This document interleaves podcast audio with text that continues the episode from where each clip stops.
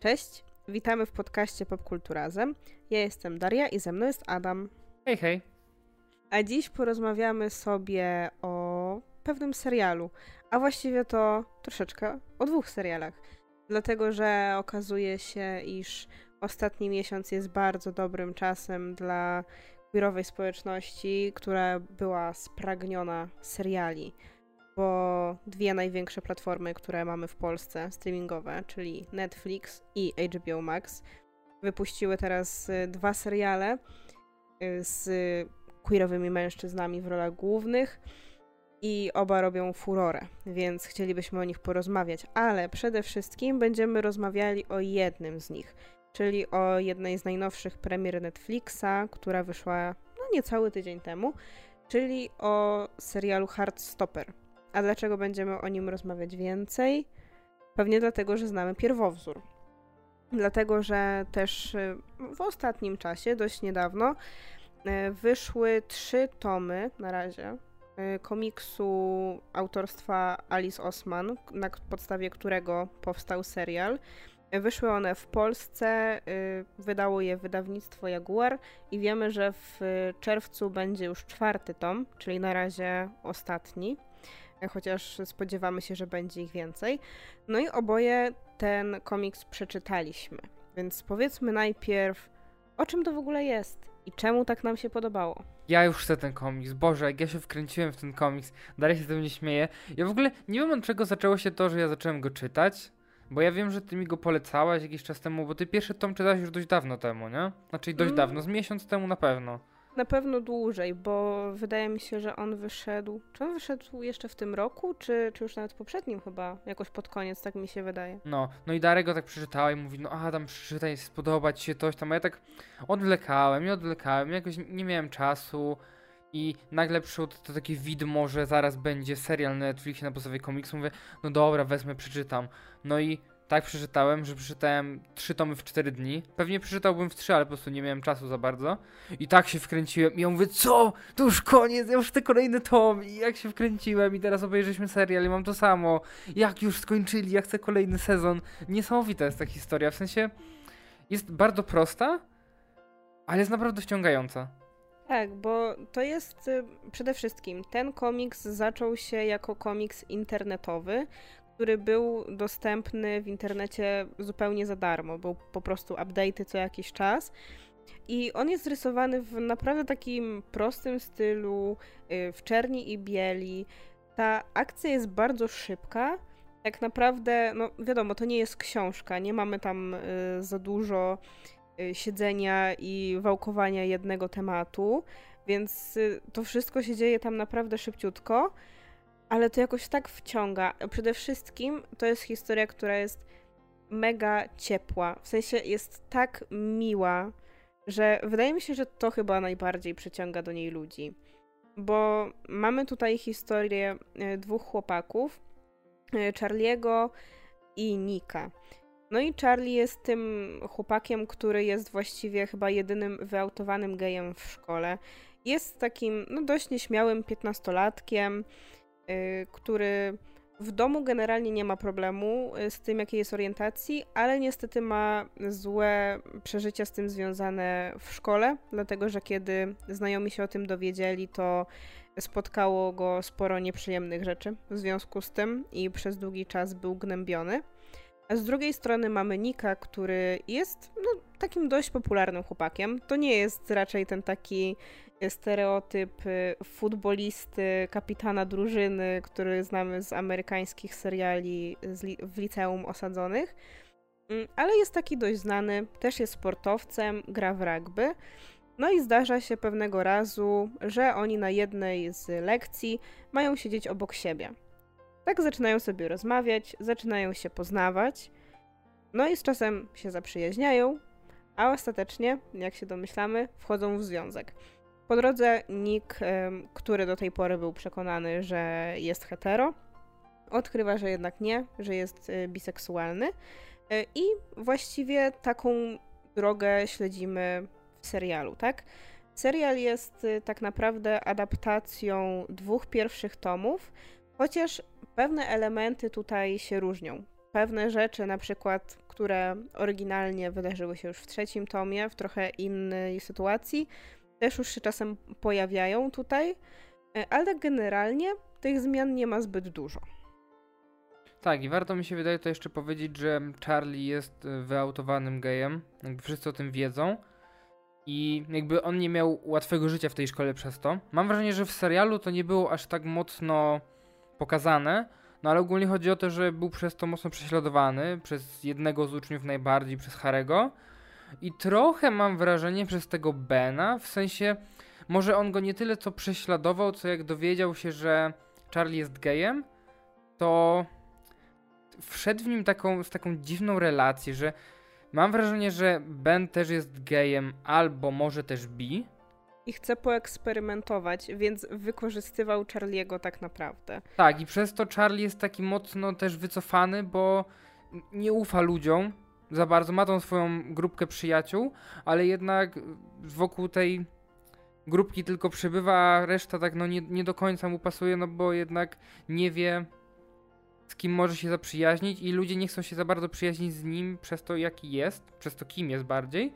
I to mnie w sumie ciekawi, bo z jednej strony mam takie, że miałem trochę wrażenie, że czasy takich typowych buli już minęły, ale z drugiej strony może patrząc na naszą rzeczywistość, może rzeczywiście tak jest, że Harry nie do końca jest takim typowym bullyim, jakiego znamy gdzieś tam z lat 90. ze szkół, bo nie ma tutaj za bardzo takich e, fizycznych, nie? Mm, fizycznej przemocy. Bardziej jest taka psychiczna, że on jakby cały czas gdzieś tam go komentuje, coś tam mu dogaduje, gdzieś tam się znęca psychicznie nad nim, a nie fizycznie, nie? Tak, i moim zdaniem to jest bardzo autentyczne, bo to mi bardzo przypomina to, jak niektórzy ludzie zachowują się w internecie. To znaczy, no tutaj tylko, że to dzieje się w takim fizycznym, realnym świecie. Dlatego, że bardzo często dochodzi do takiej sytuacji, gdzie na przykład y, kiedy Harry widzi, że Charlie sobie gdzieś przechodzi, to mówi jakiś żarcik. I kiedy ktoś na przykład zwraca mu uwagę, mu uwagę, że hej, mógłbyś się nie czepiać go, mógłbyś, nie wiem, nie zwracać na to uwagi, przestać mu dogadywać, to on zawsze się wtedy zasłania tym, że ale to są tylko żarty, y, wolność słowa, coś takiego, jakby totalnie mi to przypomina ludzi w internecie, zwłaszcza, że od paru lat w internecie jest jakaś totalna epidemia biadolenia o tym, że a to jest moje zdanie. Co mnie to obchodzi, że to jest twoje zdanie? To, że to jest twoje zdanie, nie znaczy, że kogoś nie może urazić, skrzywdzić, że może być głupie po prostu i nie mieć nic wspólnego z rzeczywistością, ale ludzie jakoś tak sobie uwalili ten tekst, że traktują go jako jakąś receptę i usprawiedliwienie na cokolwiek głupiego powiedzą. I właśnie Harry wydaje mi się takim uosobieniem takiego zachowania w internecie. Czyli z tym, że akcja serialu dzieje się w takim rzeczywistym świecie, to nie do końca mi się zgodził. W sensie, tak, to jest jakby świat prawdziwy, ale jest, mam wrażenie, w serialu tak mocno wyidealizowany i tak trochę podkręcony, żeby pasował do narracji. Nie masz takiego wrażenia? Bo jakby oglądało mi się to w taki sposób, że ja oglądam to i czuję, jakbym oglądał jednak serial. Nie wiem, czy wiesz o co mi chodzi. W sensie, że patrzę na to i okej, okay, ale nie wiem, czy takie na przykład sytuacje miałyby miejsce w rzeczywistości. E, nie wiem, na przykład ma... będzie to głupie, bo to jest jakby nawiązanie trochę do innych seriali, ale oglądając, e, a, boże, atypowego chciałem powiedzieć, bo strasznie mi w ogóle e, jakby tonacyjnie i jakby takim klimatem Heartstopper bardzo przypomina typowego. Tak, to jest bo taka... to są takie feel good stories, nie? Tak, to jest taka miła, ciepła, podnosząca na duchu historia o jakimś, tam wiesz, chłopaku, który jest trochę inny niż wszyscy, nie? Ale wracając do tego, czyli bawi mnie to, co powiem, ale mam wrażenie, że w tym serialu ludzie rozmawiają ze sobą i rozwiązują swoje problemy dość szybko przez to, że są rozmawiają, wyjaśniają sobie o co im chodzi, są tacy otwarci. I nie wiem, czy to przez to, że inne seriale trochę podają mi to w innej formie, ale rzeczywiście tak jest w tym serialu, że konflikty są rozwiązywane rozmową i to dość tak szybko te rozmowy przychodzą i dość szybko te konflikty się rozwiązują. Tak, ja mm, moim zdaniem przede wszystkim Hardstopper, jeśli chodzi o ten główny wątek, to jest po prostu idealnym przykładem zdrowej relacji. I to jest moim zdaniem super, bo wreszcie pokazuje dzieciakom, na których przede wszystkim to jest, dobry wzorzec. Dlatego, że kurde, oni nie dość, że ze sobą rozmawiają, oni są dla siebie tak kochani, w sensie Nick jest tak opiekuńczy, zawsze rozmawia z Charliem, zawsze go dopytuje o rzeczy, a to nie jest proste w tej relacji, dlatego że to też jest bardzo duży plus tej historii i to jak to, co dodaje jej realizmu moim zdaniem, to to, jak właśnie jest zbudowana postać Charliego, który jest bardzo przez te swoje wcześniejsze przeżycia zamknięty. On nawet pomimo tego, że oni są już naprawdę blisko i spędzają ze sobą dużo czasu i zaczyna się robić poważnie, jest strasznie niepewny. On ma też tą taką tendencję do jakby przyjmowania winy za wszystko na siebie, że cały czas przeprasza, że cały czas się boi, że ktoś go źle zrozumie, że on komuś krzywdę zrobi, czy coś takiego, jakby, że coś zrobi źle. I, I to jest super pokazane, ale z drugiej strony on właśnie trafił na Nika, który jest właśnie super opiekuńczy i on to wszystko rozumie, bo oni właśnie rozmawiają i on jest ciekawy tego, co Nick, co Charlie chce mu powiedzieć. I to jest moim zdaniem właśnie super pokazane i mało jest naprawdę takich relacji w mediach, zwłaszcza tych takich kierowanych do młodszych ludzi, bo dużo się musi opierać na tym, żeby była drama. To nie musi być dramy, to ma być miło po prostu i, i to jest super moim zdaniem. Tak, i jak już jesteśmy przy postaci Nika i przy tych wątkach, e, bardzo mi się podobało to, w jaki sposób Nick sobie radzi z całą sytuacją. Bo e, ja bardzo się cieszę, że ten serial powstał, bo mi się wydaje, że dużo osób może w tej sytuacji, w której jest przedstawiony serialu, znaleźć siebie. Jakby ja zawsze opowiadam o tym ze swojej perspektywy, jakby trochę innej niż problem mają postacie w serialu, tak? Ale bardzo mi się podobało to, że jak Nick miał problem, to gdzie szukał rozwiązania? W internecie, nie? I to jest takie no wydaje się to logiczne. Szukasz pomocy w internecie i w naszych czasach masz o wiele prościej znaleźć e, rozwiązanie. W sensie, że jak jesteś. E, bo wszyscy ci uważają za dziwaka teraz, nie? Bo jak jesteś czy tam e, gejem, czy tak jak w przypadku Nika B, to zaraz ci powiedzą, Jezu, jesteś dziwny, jesteś inny, nie pasujesz do nas, ale patrzysz w internecie i znajdujesz ludzi podobnych do siebie, oglądasz filmy, seriale, tak, czy też komiksy i widzisz, że tacy ludzie są, tak, I, i, nie jesteś w tym wszystkim sam. I to mi się właśnie podobało tutaj, że ten Nick szukał pomocy w internecie i znalazł ją tam i zrozumiał, że on nie jest dziwny, tylko on po prostu nie jest heteroseksualny. I to nie jest nic dziwnego. I ludzie o tym otwarcie piszą w internecie. I on mógł przez to, mam wrażenie, e, lepiej zrozumieć siebie, otworzyć się przed Charlim i porozmawiać ze swoją matką o tym, bo w ogóle scena, jak on wyznaje swojej matce, ta cała rozmowa, jak on mówi swojej matce, że jest bi, ja się tak na niej wzruszyłem, tak samo w komiksie i tak samo w serialu. Naprawdę, ta scena jest tak dobrze napisana, tak dobrze zagrana, że mi po prostu łezka poleciała. I teraz nawet się wzruszam, jak o tym mówię. Nie? To jest tak dobra scena, to jest kwintesencja tego, jak powinny wyglądać takie rozmowy rodziców z dziećmi chyba. Ona jest krótka, co prawda.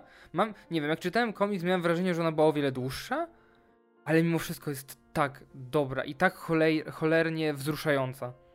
Pomimo tego, że jest bardzo prosta, ale wydaje mi się, że ona tak, wiesz, też uderza przez fakt, że sobie zdajemy sprawę, że to nie jest powszechna reakcja rodzica, no nie? Więc to, mm, jak ona jest w stanie w taki bardzo lekki sposób okazać wsparcie, to już jest e, coś takiego wow. Ale to prawda, mi e, się też e, podobał mocno ten cały wątek odkrywania swojej tożsamości przez Nika, bo on, on właśnie też nie jest taki prosty. To nie jest też na takiej zasadzie, że na przykład wpisał sobie w Google od razu i stwierdził, hmm, biseksualny. Hmm, to ja.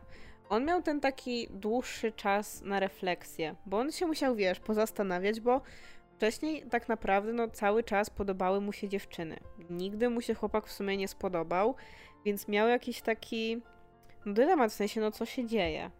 Chociaż później, jak oglądał film y, z mamą, to stwierdził, że chyba w sumie niekoniecznie tak było, ale sobie gdzieś to dusił, dlatego że no, heteroseksualność to był ten default, no nie? Tak, i a propos tego jeszcze właśnie, że sobie to dusił, ja miałem wrażenie, że e, postać Imogen trochę była na potrzeby tego serialu właśnie wprowadzona, żeby wzbudzić Niku takie zakłopotanie, bo jej nie było w komiksie. To jest postać dopisana na potrzeby serialu. To znaczy ona jest, ale nie ma takiej roli. Ona jest gdzieś w tle, po prostu się pojawia, raz chyba jej imię pada. Okej, okay. no i właśnie miałem trochę wrażenie, że ta postać jest tak rozbudowana w serialu, żeby właśnie wzbudzić zakłopotanie w Niku i pokazać takie, mm, nie wiem, parcie środowiska, taki wpływ środowiska na to, jaki ty masz być, nie? No bo wszyscy mu dookoła mówią, ona jest fajna, ona jest super, umów się z nią i on się umawia z nią pod wpływem ludzi, którzy są jego znajomymi, a niekoniecznie dlatego, że to chce i on sobie później to dopiero uświadamia. Tak, no i przede wszystkim moim zdaniem dobrze, że ten wątek został rozszerzony, bo on też dodaje kolejną rzecz. To znaczy, kiedy oni na początku zaczynają się spotykać, ale decydują, że jeszcze poczekają i nie będą o tym od razu mówić ludziom, no bo tutaj Nick się cały czas zastanawia, y, jak się identyfikuje.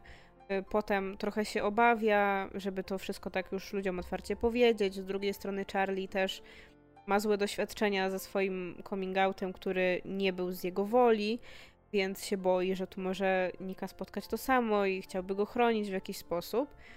Ale przez to, że pojawia się ta dziewczyna, która która się tam y, buja y, w Niku, to on też dostaje wtedy taką, mm, powiedzmy, informację, że hej, my nie możemy się za długo ukrywać, bo to też ludziom troszkę miesza, no nie? W sensie, że no bo wtedy, no co, czemu ta dziewczyna miałaby do niego nie podbijać, tak? No ona postrzega go tak, jak on się prezentuje w ogólnie przed światem, czyli jako singla, tak? Czyli równie dobrze może do niego podbić sobie i może się próbować z nim umówić, nie ma problemu, ale no on wtedy dostaje też taki sygnał, że chyba jednak musimy coś powiedzieć. Że muszę to trochę przemyśleć i muszę to powiedzieć. Ale też podoba mi się właśnie to, że oni znów rozmawiają i dają sobie czas.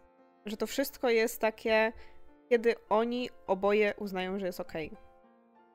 No i mówię, no idealna po prostu zdrowa relacja. No i nie tylko rozmawia z Charlim o swojej tożsamości seksualnej, ale rozmawia też na przykład, później poznaje Tarę i e, Darcy. Darcy. Tak. No właściwie I... Tary nie poznaje, bo już ją wcześniej znał. No tak, ale poznaje Darcy, która jest tak świetną postacią.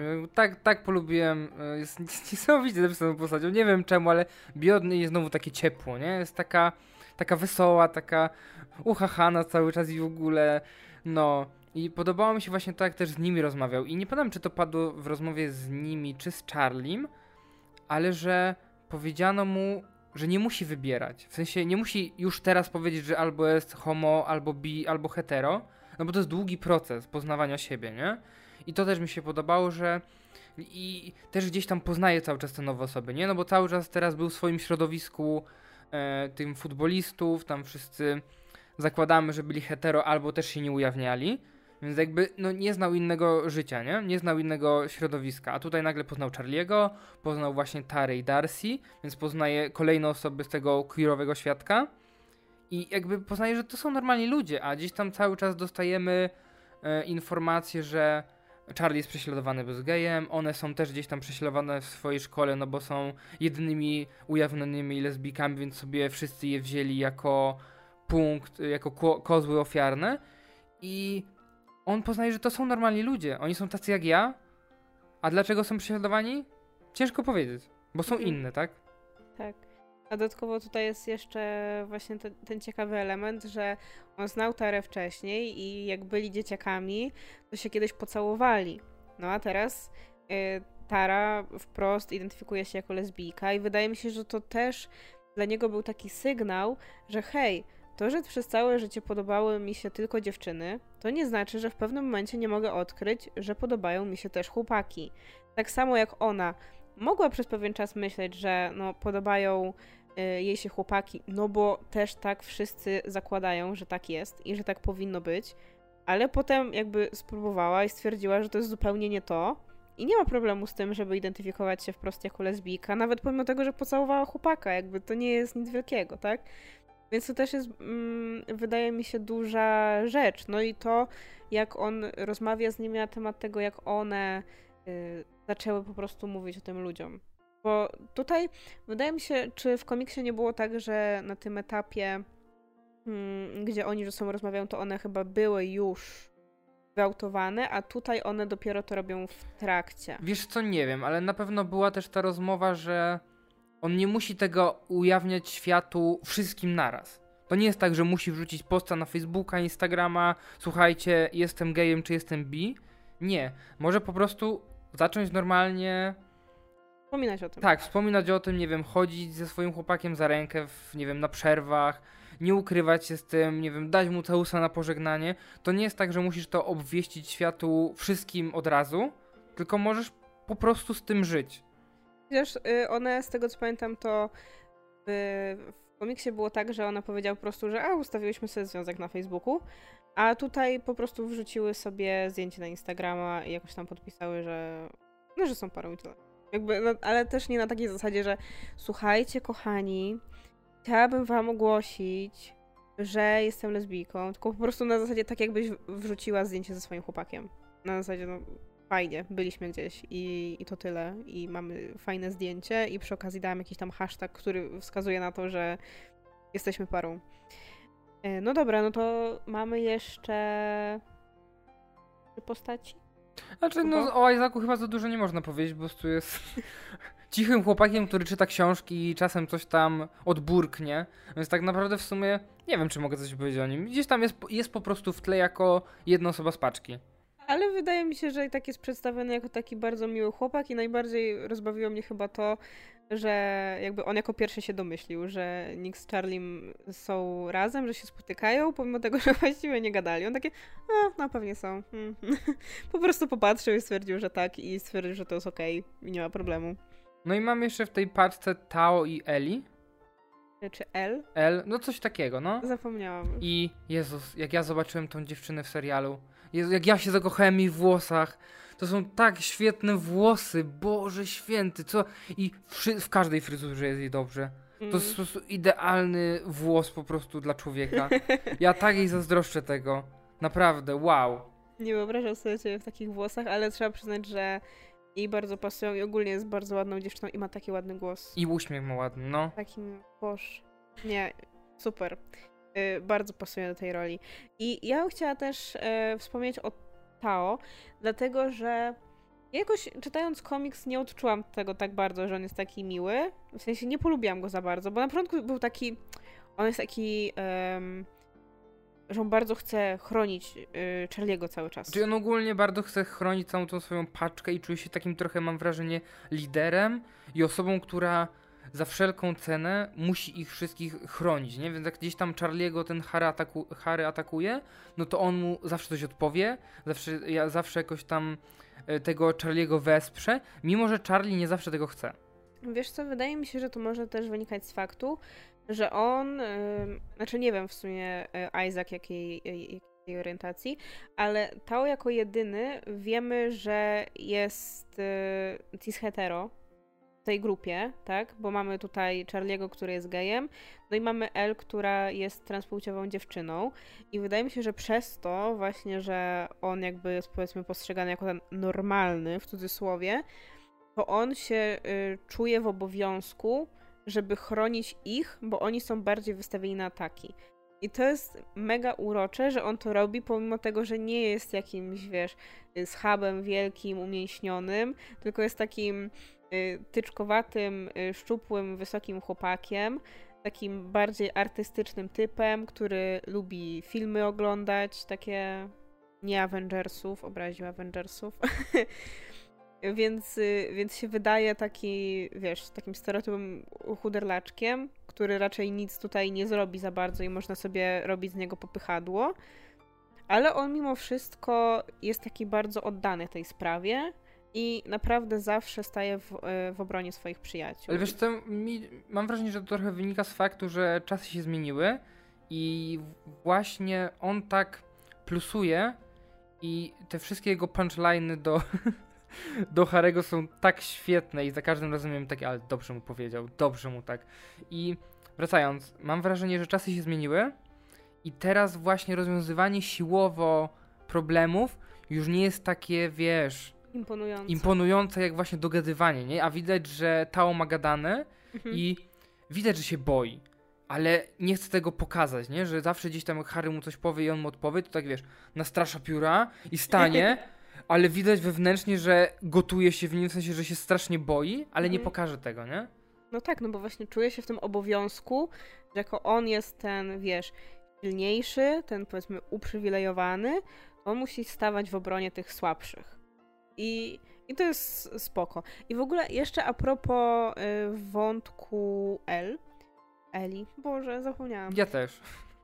E, Też podoba mi się fakt, że ta cała grupka znajomych podchodzi do jej tranzycji tak totalnie na luzie. Na zasadzie, no, chodziła z nami do szkoły, bo tutaj mamy dwie szkoły, które są tylko dla chłopców i tylko dla dziewcząt, ale tam mają, tam współpracują ze sobą, więc słyszałam, że nie wiem, ta sama organizacja je prowadzi.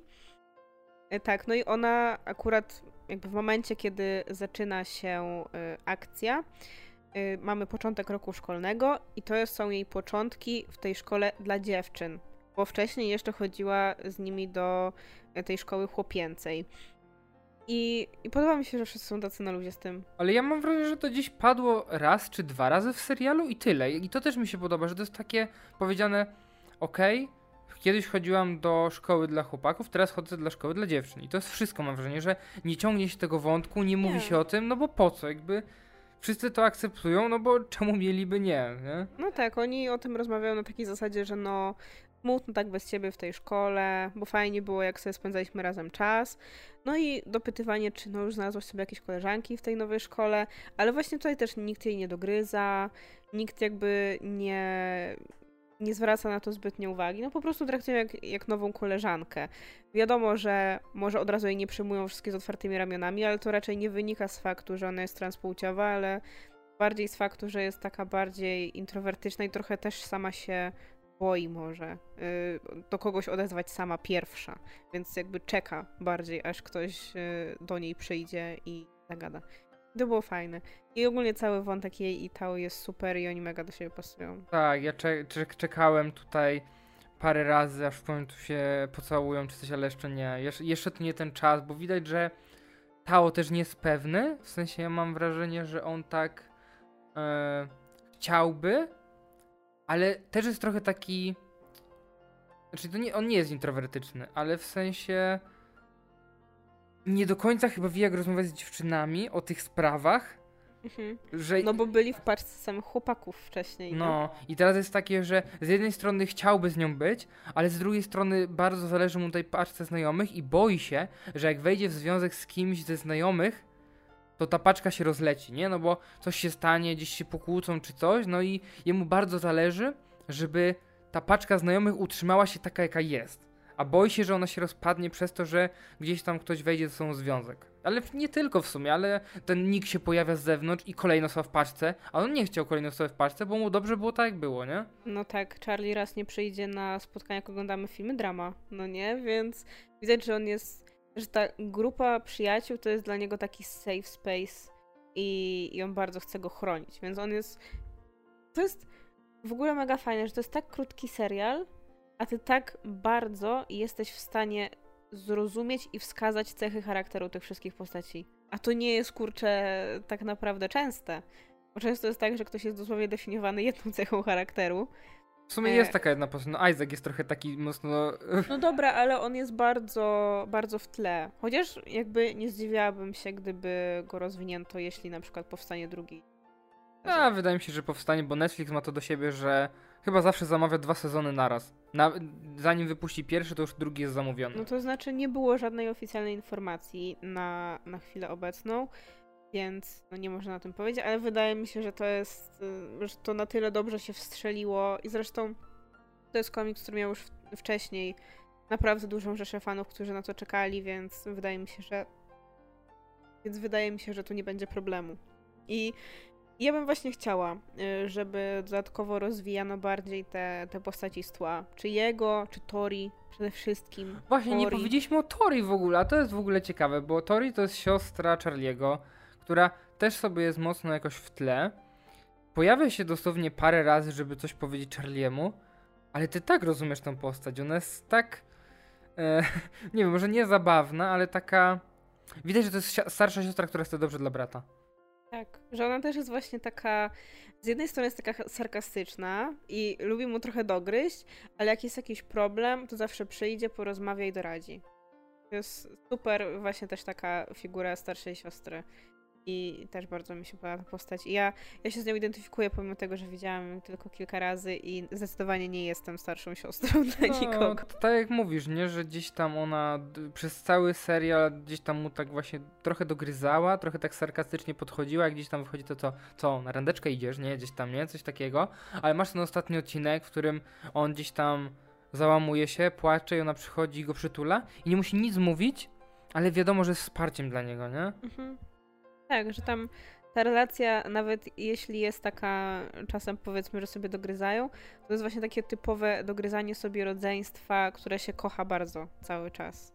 No i to, co powiedziałaś a propos napisania całego serialu, to też jest ciekawe, bo serial jest bardzo dobrze napisany, tak mówiłaś, ma parę odcinków, 8 po pół godziny, a tak naprawdę poznajesz wszystkie postacie, wszystkie rozumiesz, wiesz o co im chodzi. A pisała to osoba, która do tej pory pisała książki i komiksy, tak? Bo autorka komiksu jest też autorką scenariusza, albo współautorką, może gdzieś tam. Wydaje mi się, że Netflix może mieć jakiś tam ludzi, którzy jej pomagali to przenieść na język serialu. No to znaczy, oficjalnie jest podana ona jako jedyna osoba, która pisała scenariusz. No wiadomo, że jest jeszcze tam showrunner i to jest inna osoba.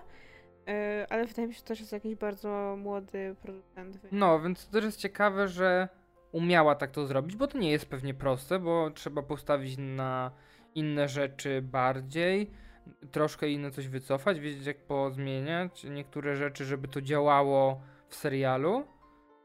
I nawet jeżeli gdzieś tam powiedzmy komiks nie będzie wychodził tak szybko jak serial, no to strzelam, że będzie mogła poprowadzić wątki tak jak chce. Hmm. Tak, ja w ogóle jestem pod wrażeniem jakby takiej wszechstronności, no bo to jest osoba, która zaczynała w bardzo młodym wieku pisać książki dla młodzieży. Potem tak po prostu e, stworzyła komiks, bo, bo w ogóle tam historia wygląda w ten sposób, że Charlie i Nick byli chyba jakimiś postaciami drugo, drugiego czy trzeciego planu w jej książce, którą ona napisała, która była właśnie skupiona na postaci Tori. I, ona potem stwierdziła, że hej, w sumie mam jakieś tam backstory dla nich, które gdzieś tam sobie zapisywałam, wiadomo. I chcę to jakoś pokazać, ale w sumie nie chcę tego napisać w postaci książki, więc chcę zrobić komiks. I stwierdziła, to narysuję komiks i będę go wrzucać do internetu. I to też wypaliło.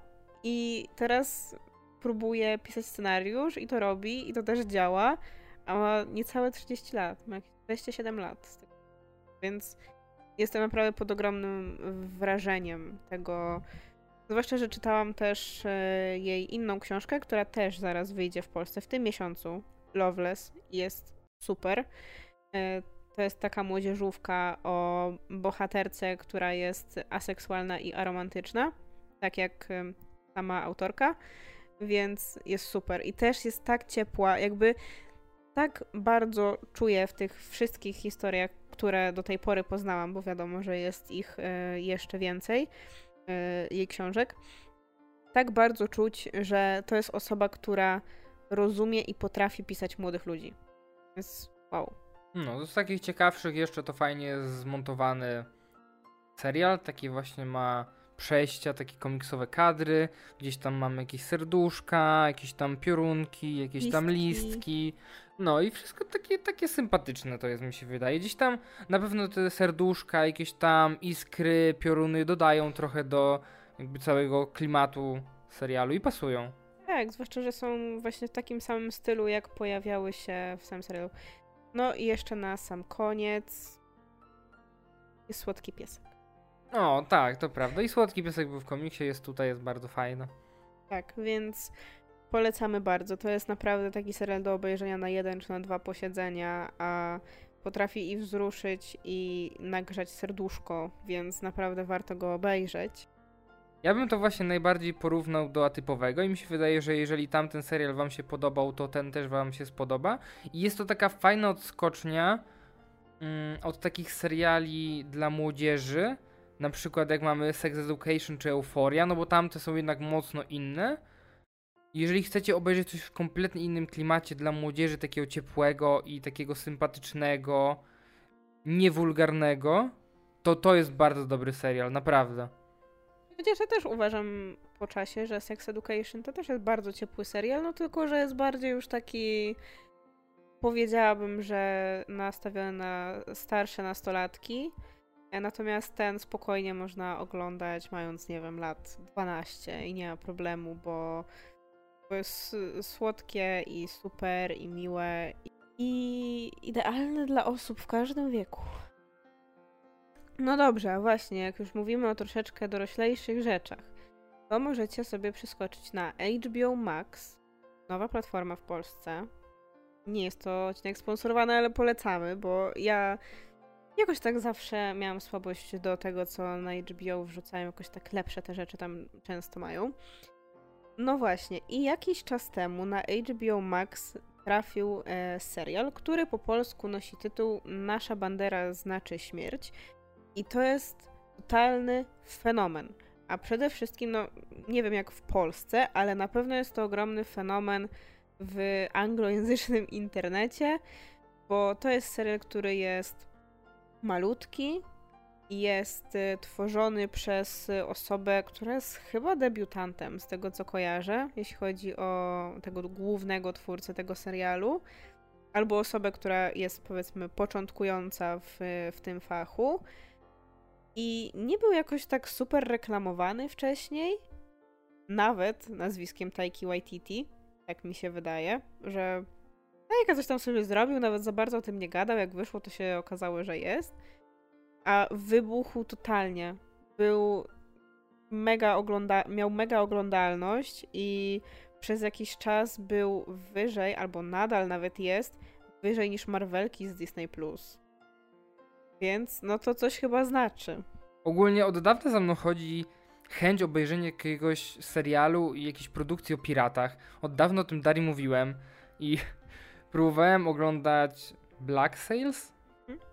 Ale totalnie mnie to nie wciąga. Oglądam co parę dni odcinek, ale nie wiem, coś, coś mi nie pasuje w tym serialu i, i w końcu przyszli, przyszła ta nasza bandera, znaczy śmierć i mam takie wow, w końcu jakiś miły, sympatyczny serial o piratach, a to jest ciekawe, bo jest trochę posłucha w tym temacie. Nie ma dużo produkcji o piratach, a to się wydaje taki dość wdzięczny temat.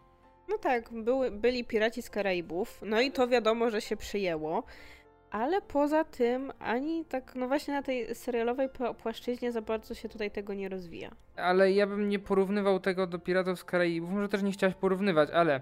Nie, jeżeli... chciałam po prostu powiedzieć o czymś, co jest znane i jest w tym temacie. Ale jeżeli oczekujecie od tego serialu, że to będzie coś w stylu Piratów z Karaibów, to możecie się zawieść, bo jednak Piraci z Karaibów mają wysoki budżet i są jednak filmami akcji, filmami przygotowymi, a nasza Bandera jest bardziej takim serialem obyczajowym, Komediowym. takim o ludziach, a nie, bar- nie, nie jest ważna akcja, a ważne są relacje międzyludzkie.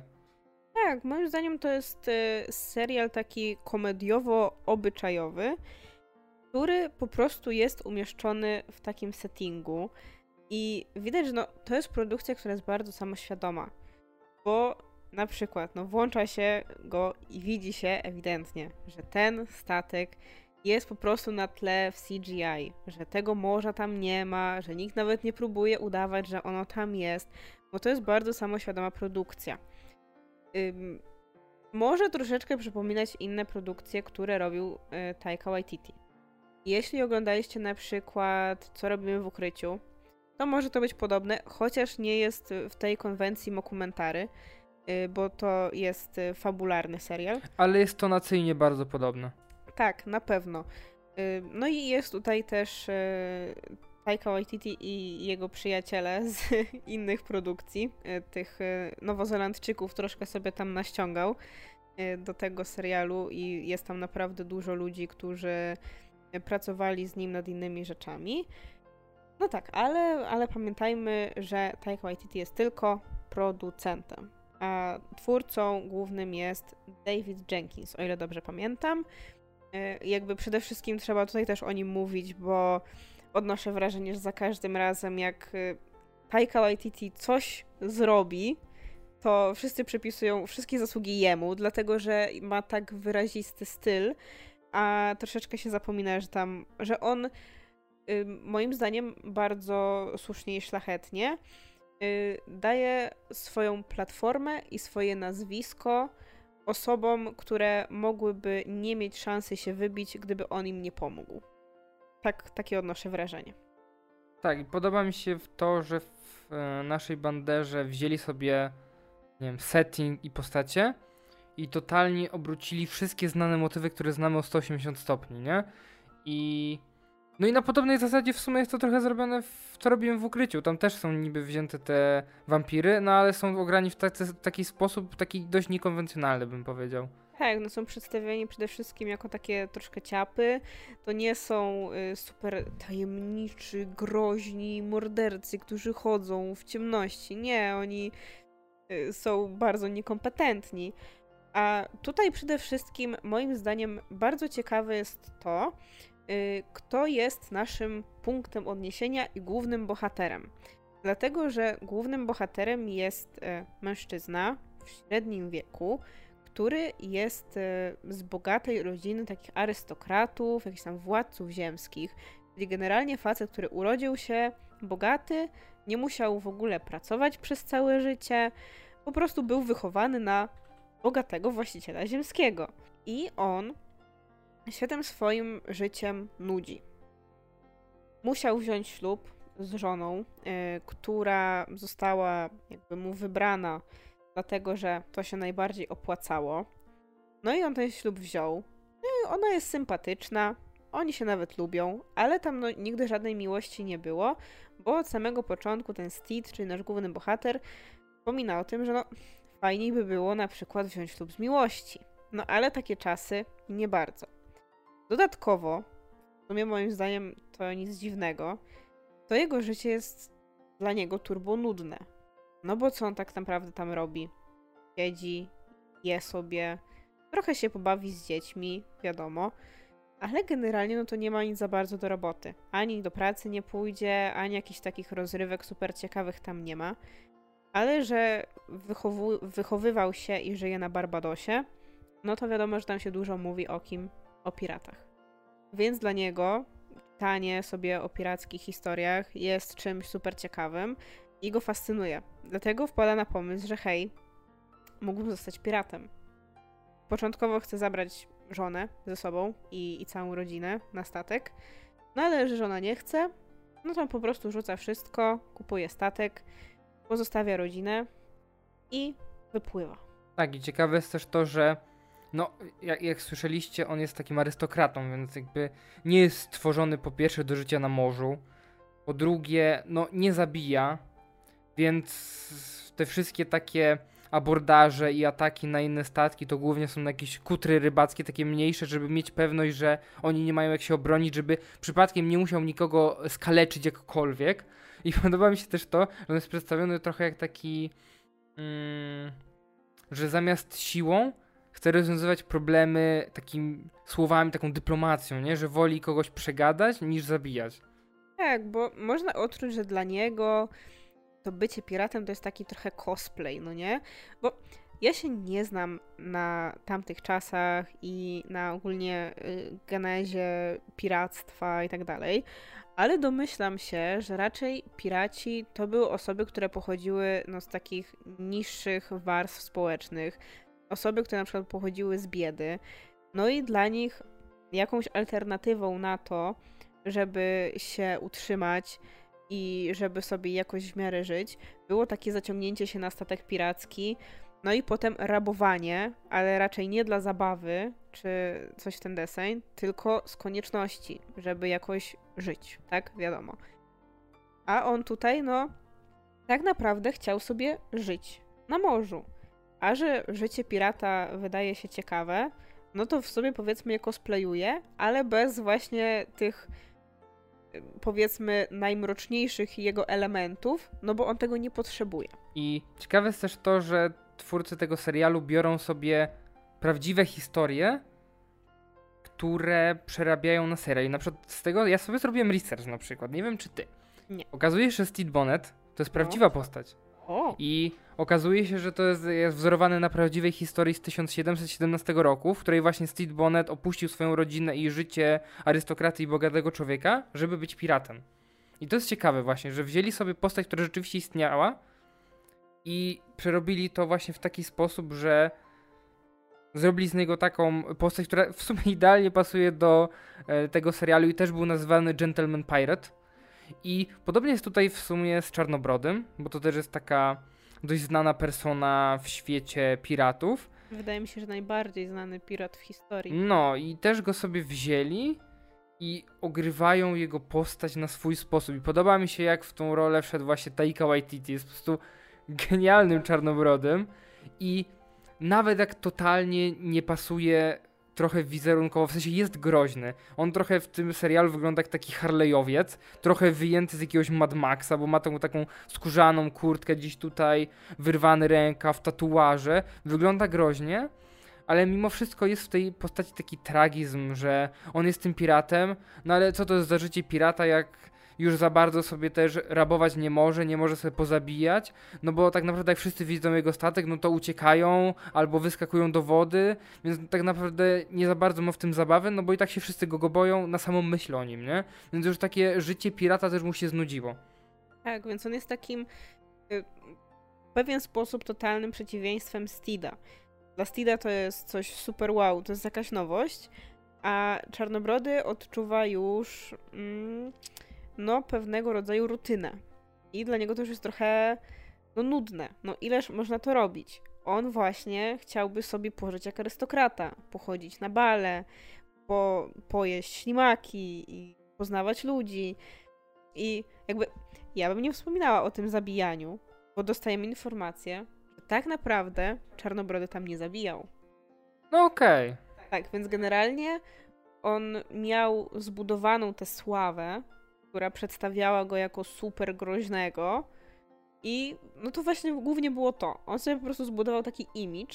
I oczywiście, zapewne on i jego załoga byli bardzo kompetentni w tym swoim pirackim fachu, przez co udawało im się na przykład rabować i tak dalej. Ale no generalnie on nie był jakiś tam turbo okrutny czy coś takiego. Nie był aż, yy, aż tak edgy, straszny, jak się go wyobrażało, jak się go opisywało w tych różnych historiach. I no właśnie wydaje mi się, że trochę go ta sława rosła już. I już trochę, już trochę miał dość. No, właśnie podoba mi się ta, mm, ta taka zabawa i taka gra tymi kontrastami właśnie. E, duet e, Waititi i Darby są tak świetni, tak pasują w tych rolach i tak czuć między nimi chemię i ciekawe jest to, że ten Czarnobrody pojawia się dopiero w jakimś czwartym odcinku? Albo trzecim. Tak, i to jest ciekawe, że tak naprawdę gdzieś tam cały czas się mówi o tym Czarnobrodym, ale nie zapowiadało się, żeby miał on taką dużą rolę, jak ma później. Mhm. No i trzeba wziąć też pod uwagę to, że mm, tak jak mówiliśmy, cały ten serial jest zbudowany trochę na takiej no konwencji, jest trochę kiczowaty, przez co ten mały statek piracki tego Boneta jest tak naprawdę przekrojem całego społeczeństwa. Tam znajdziemy do bardzo dużo różnych postaci, które no nie powtarzają się, a wydaje mi się, że to jest trochę nieprawdopodobne, no ale jakby w takim serialu jestem w stanie przymknąć na to oko. Kto się znajduje na tym statku, bo znajdują się naprawdę różne postacie, nie? No tak, generalnie wygląda na to, że Steve zrobił sobie łapankę, zbierał sobie różnych, różne bardzo ciekawe persony. Od dziwaków największych, typu ten gość, jak on się nazywał? Nie ten y, Szwed, tylko ten drugi blondyn, ten, co się kumplował z Mewą. To jest w ogóle hit. Potem mamy. Um, ojejkuś. Y, mamy tego Francuzika, który sobie lubi śpiewać. Mamy tego y, chłopaczka, który jest jego jakimś tam skrybą i też jest totalnie odstrzelony tam. Jakby nie wyobrażasz go sobie na statku pirackim, nie? Właśnie prędzej na y, takim arystokratycznym dworze. Strzelam, że on mógł po prostu zabrać z tego arystokratycznego dworu Może na tak statek. być. Ale to jest tak dziwna grupa O, jeszcze jest w ogóle ten gość, który twierdzi, że on kiedyś pracował z Czarnobrodem i on jest tak śmieszny, w sensie on robi z siebie takiego fifarafa, a potem jak się faktycznie pojawia Czarnobrody, to jest o tak, tak, proszę pana, o proszę pana.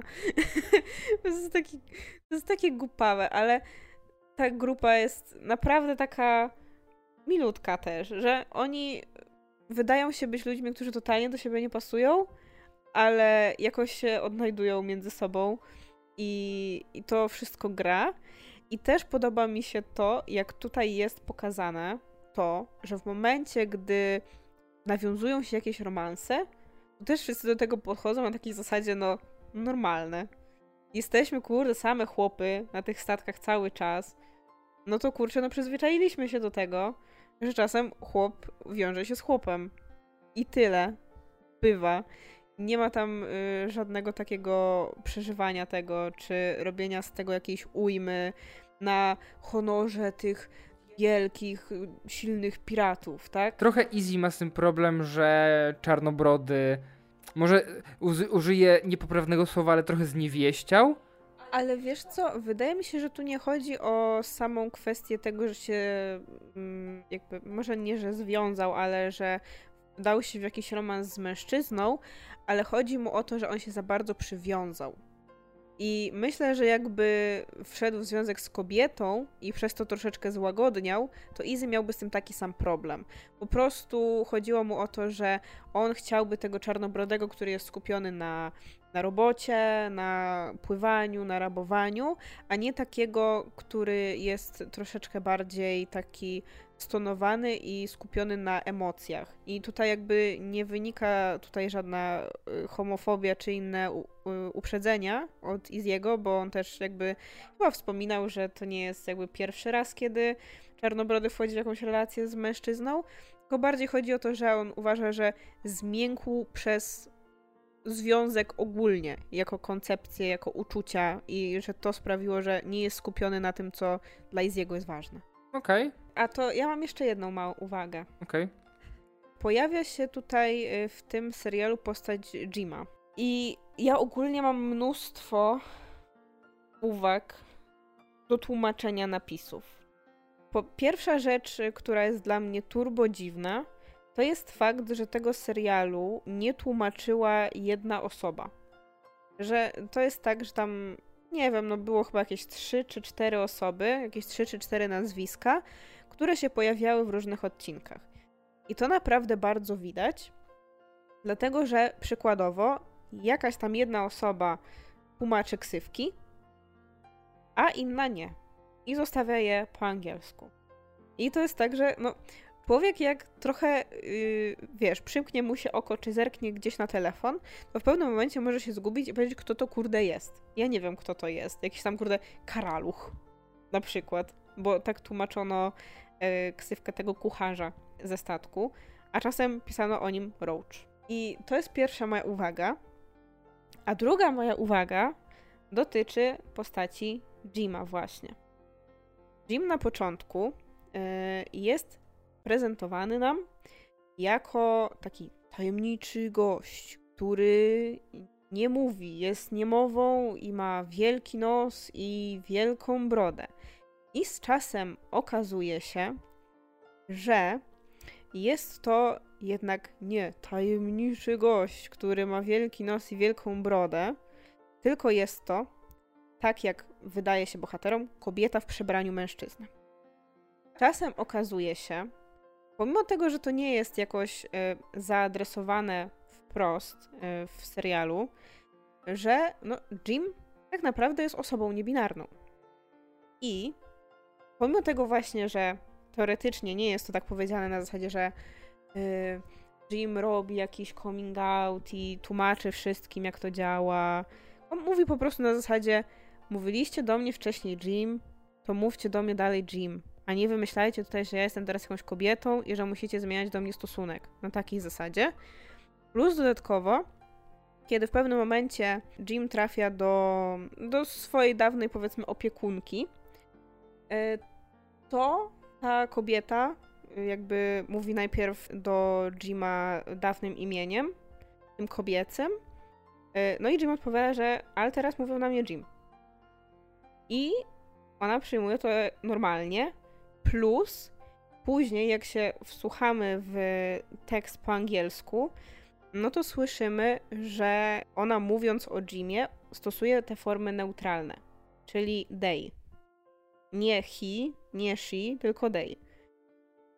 A w tłumaczeniu cały czas używa się, jeśli Jim mówi, to używa się końcówek żeńskich. I to jest dla mnie tak dziwnie niekonsekwentne, zwłaszcza w sytuacji, w której wprost postać mówi, że hej, ja jestem teraz Jim. I cały czas mówi, no ja zrobiłam, no ja powiedziałam, no ja coś tam. Albo jeszcze dla mnie zabawniejsze jest to, że są momenty, w, którym, w których jak y, inne postacie mówią coś o Jimie, to widać, że coś tam ta osoba, która tłumaczy, stara się tak lawirować, żeby unikać tych y, nacechowanych płciowo jakichś stwierdzeń, ale jak tylko Jim się odzywa, to już ta osoba nie potrafi zamienić tego A na O czy U. Ja miałem też wrażenie, że w zależności od tłumacza to było, że ja mam wrażenie, że ta osoba nie widziała po prostu serialu, tłumaczyła napisy z tekstu i miałem też często wrażenie, że mm, różnie. W jednym odcinku potrafili zmieniać, nie? Tak jak mówisz, że jak ktoś mówił o Jim coś tam, no to było, że, że on. Jak mówili coś bezpośrednio do tej osoby, no to było, że ona. To było strasznie niekonsekwentne. Tak, albo nie wiem o co tutaj chodziło. Możliwe, że to jest y, kwestia właśnie nie samych tłumaczy, tylko właśnie HBO Max, które na przykład nie dało obejrzeć całego serialu, albo stwierdziło, że jak dzieli sobie to jeszcze na kilka osób, to część osób na przykład, nie wiem, tłumaczy szósty odcinek nie widząc wcześniejszych pięciu i nie wiedząc, co tam się dzieje i na przykład nie dostając prostej informacji, że Jim nie jest kobietą, więc miałam po prostu taki troszeczkę mindfuck i właśnie zastanawiam się też, y, z czego to wynika, nie? Bo wiadomo, że nie ma co tutaj od razu zakładać jakiejś złej woli tłumaczom, no nie? Zwłaszcza, że no to jest nadal coś takiego, co jest newralgiczne i um, niektórzy podchodzą do tych takich neutralnych form alergicznie i jakoś właśnie starają się kurcze kręcić się w kółko dookoła, jakoś dziwnie ich unikając. Więc, więc jestem ciekawa, ale faktycznie przyznaję, że, że mnie to gryzło, zwłaszcza w takich sytuacjach, kiedy wyraźnie kurczę słyszę tekst oryginalny i, i tam tych żeńskich form nigdzie nie ma. Wiadomo, że u nas jest to trudniejsze, bo, bo nasze przymiotniki i czasowniki, na przykład w czasie przeszłym, mają też płeć, powiedzmy, wpisaną w siebie. Ale no. Warto na przykład zauważyć, że nad tym się pracuje. Że, że są formy, które, które powstają i że ludzie ich faktycznie używają. Wbrew temu, co niektórzy twierdzą jakoś tak asekuracyjnie w internecie. Co to było? To, to było przy Cyberpunku? Tak, to było przy Cyberpunku z CD Projektem, no. Tak, tak, gdzie oni stwierdzili, że nie istnieją formy neutralne. Nie, że nie istnieją, chyba że nikt tak nie mówi po prostu.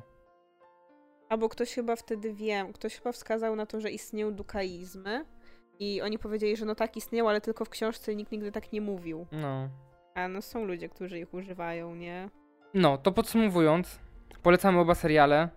Są trochę w innym klimacie, ale mimo wszystko są oba bardzo fajne i bardzo polecam, bo na obu się dobrze bawiłem, mimo że to są kompletnie inne gatunki. Ale no, nasza bandera to jest totalnie mój humor i uwielbiam ten taki kiczowaty i mocno absurdalny klimat. No a Heartstopper jest taką miłą, ciepłą, rodzinną historią i myślę, że może pomóc paru osobom w odkryciu siebie, albo po prostu oglądając to zrozumieją, że nie muszą być tacy jak wszyscy chcą, żeby byli. Że wszystko jest z nimi ok. Mam jeszcze jedno pytanie na sam koniec. Myślisz, że Heartstopper podobałby się twojej mamie? A nie wiem, ciężko powiedzieć. Czy dostanie ten znak jakości, że mojej mamie by się podobał? nie wiem, to jest ciężkie pytanie, naprawdę. Ciężko mi powiedzieć. Musimy ją namówić, żeby obejrzała. No.